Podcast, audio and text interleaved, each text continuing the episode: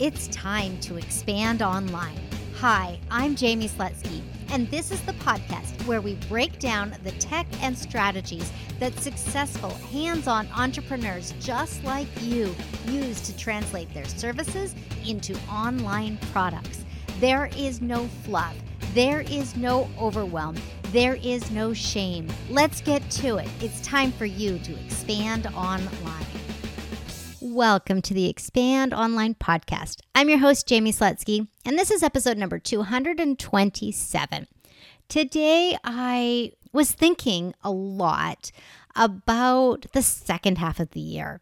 This is the time, you know, here we are in June, where I really get ideas about making sure that the back half of the year, Q3, Q4, summertime, fall, however you want to describe it, is a time for growth and opportunity for you and your students. And what always comes up for me at this time of year, which is why I'm sharing this on the podcast today, is that it feels like January to June, there are so many dates that just work. Whereas July through December, there are so many dates that we have to just block off. So I decided that today's episode was all about making the most of that schedule for the last half of the year. Before we get there, you know how much I love to be in conversation. And please click on the link callwithjaime.com in the show notes so that we can connect, we can have a call. There is no agenda to that call. It's just a matter of me getting to know podcast listeners. So definitely click on that link. And of course, I've got my Facebook and Links in there too if you would prefer one of those tools instead. Now, so let's get into this whole scheduling thing. And often I like to work backwards and from goals rather than moving forward in a planning perspective. So, as I said, Oftentimes, there are a lot of dates that just don't work in the back half of the year. They can be things like holidays or vacations, and they can also be simple things like birthdays and days you just don't want to work. When we work from a planning perspective with what do we want to accomplish this year, it makes it far easier to know when we have to start an initiative. So, if you want to launch a course before the end of the year, don't just say, I want to launch a course before the end of the year. Put a date on the calendar. I want to launch a course on November 18th. I want to launch a course on October 24th. I want to launch a course on whatever day it might be. And then block off time every single week from now until then to make that a reality. In general, you can create a course in as little as three days and as long as about 16, 18 weeks. It's going to take somewhere between three days and 16 to 18 weeks, depending on your level of experience with creating a course and your topic and everything else that goes into it. So think about where you are right now and figure out how long you believe it's going to take you to create that course. And then put time on your schedule every week to work on that course. Also, put some buffer time in we always think we're going to get things done faster or they're going to be easier or that distractions aren't going to happen. So if you're thinking, okay, for 12 weeks, I'm going to spend four hours a week, maybe you should factor in for 12 weeks, I am going to spend five hours a week. Or you could also say, for 12 weeks, I am going to spend four hours a week, but on weeks three, six, and 12, I am going to spend six hours to make sure that you hit that goal. You see what I'm saying? Where if you know when something has to be done, you can back into this. And I know that you can do this because you have most likely taken your students to examinations or to recitals or to competitions or to auditions, and you have learned how to back them into that goal. So, do the same thing with your business.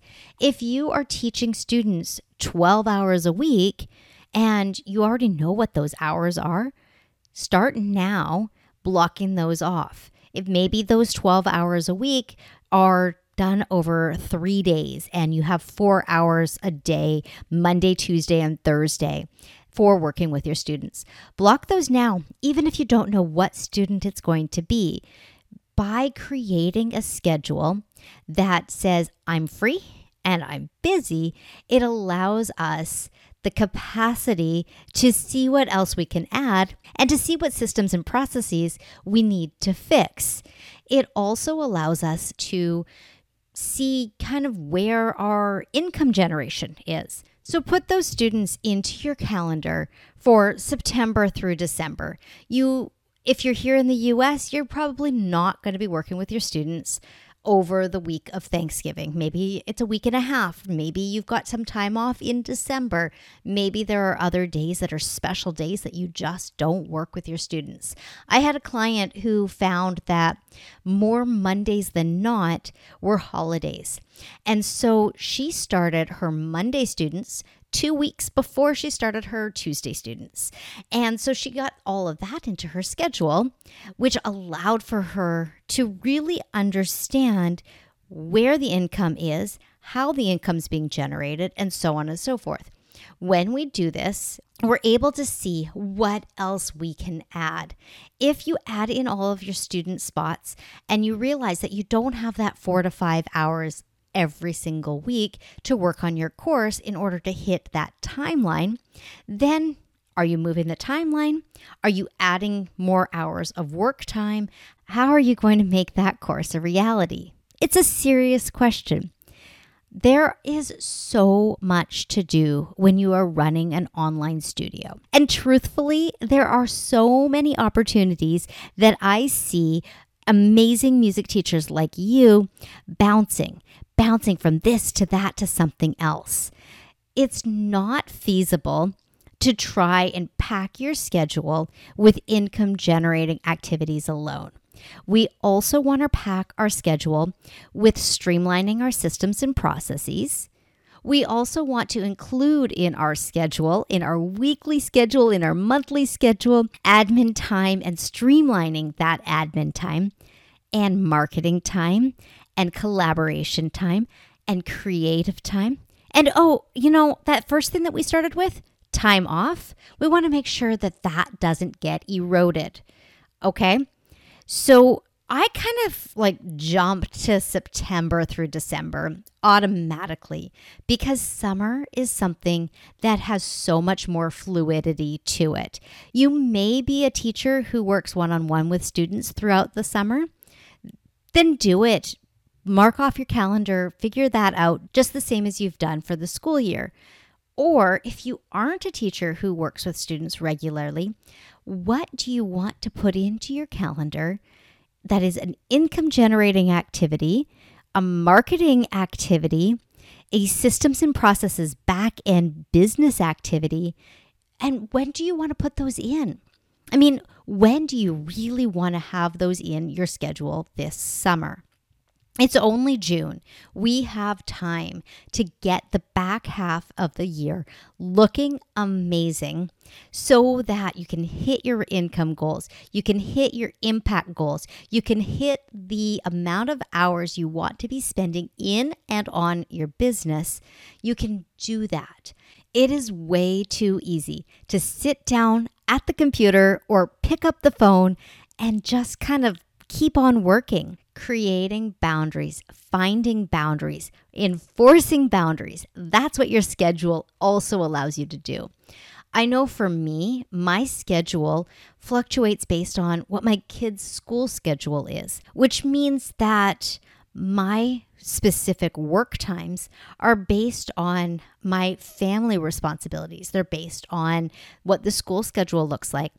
First thing that I do at the beginning of summer is I block off all the days that the kids have half days and that they have no school, and I block those off on my calendar because those are non negotiables. Those are as important as holidays and vacations. Then I add in the holidays and vacations and the days that I want to take off outside of that. Then it's obligations. So for you, it's probably your one on one student obligations if you are working with students in that capacity or your live student interaction obligations. If you are maybe running a group class or you've got workshops or seminars or things like that, the sooner that we put all of our activities in, the sooner we're going to be able to see the white space on our calendar and figure out how we're going to fill that. Are we going to be filling that with an income generating activity, with a marketing activity, with a back office activity, with something unrelated to work and business, like family time or friend time or whatever it might be. The other thing about the back half of the year is because summertime is here, it allows us to make sure that we are on track to hit our income goals. If when you put in that September to December timeframe and you're going to say, okay, I've got 12 hours a week of students, and you realize that you're coming up maybe $1,000 short every month, so that's $4,000, you look at summer and you say, okay, how am I going to generate $4,000 of brand new revenue this year? Oh, well, I can run workshops this summer. I can run a summer camp. I can do a weekend warrior type thing. I can add a course. I can add another group program, which doesn't take as much time as one on one students. You have so much flexibility and so much opportunity to experiment in the summer. That's the other thing is that when the days are longer, people might sign up for something that's earlier in the day, later in the day, or at a different time of day than they normally would be able to. So get creative. The key and the reason why this episode is dropping into your feed right now is because you have so much time and opportunity, and I don't want to see it wasted. Scheduling it out so that you are effective, efficient, and bring something new online that's that's what I'm all about. I want to make sure that your teaching, your ideology, your ideas reach the ideal students that you have in an online capacity. By saying yes to scheduling, it allows those things to take shape. It allows space for you to bring that new product to market. I know I talk about it all the time, but it's true. And I would love nothing more than to help you bring that product to market. So if you haven't yet, be sure to click the link callwithjaime.com in the show notes and let's just have a quick chat and see where you're at, see what your schedule might look like, and see what else you can do this year. Have a great day. Have a great week. Next week, I have a really fun episode for you. So if you're not subscribed to the podcast, be sure to click the subscribe or follow button so that next week's episode lands right into your podcast player on time and on schedule. And I will see you then.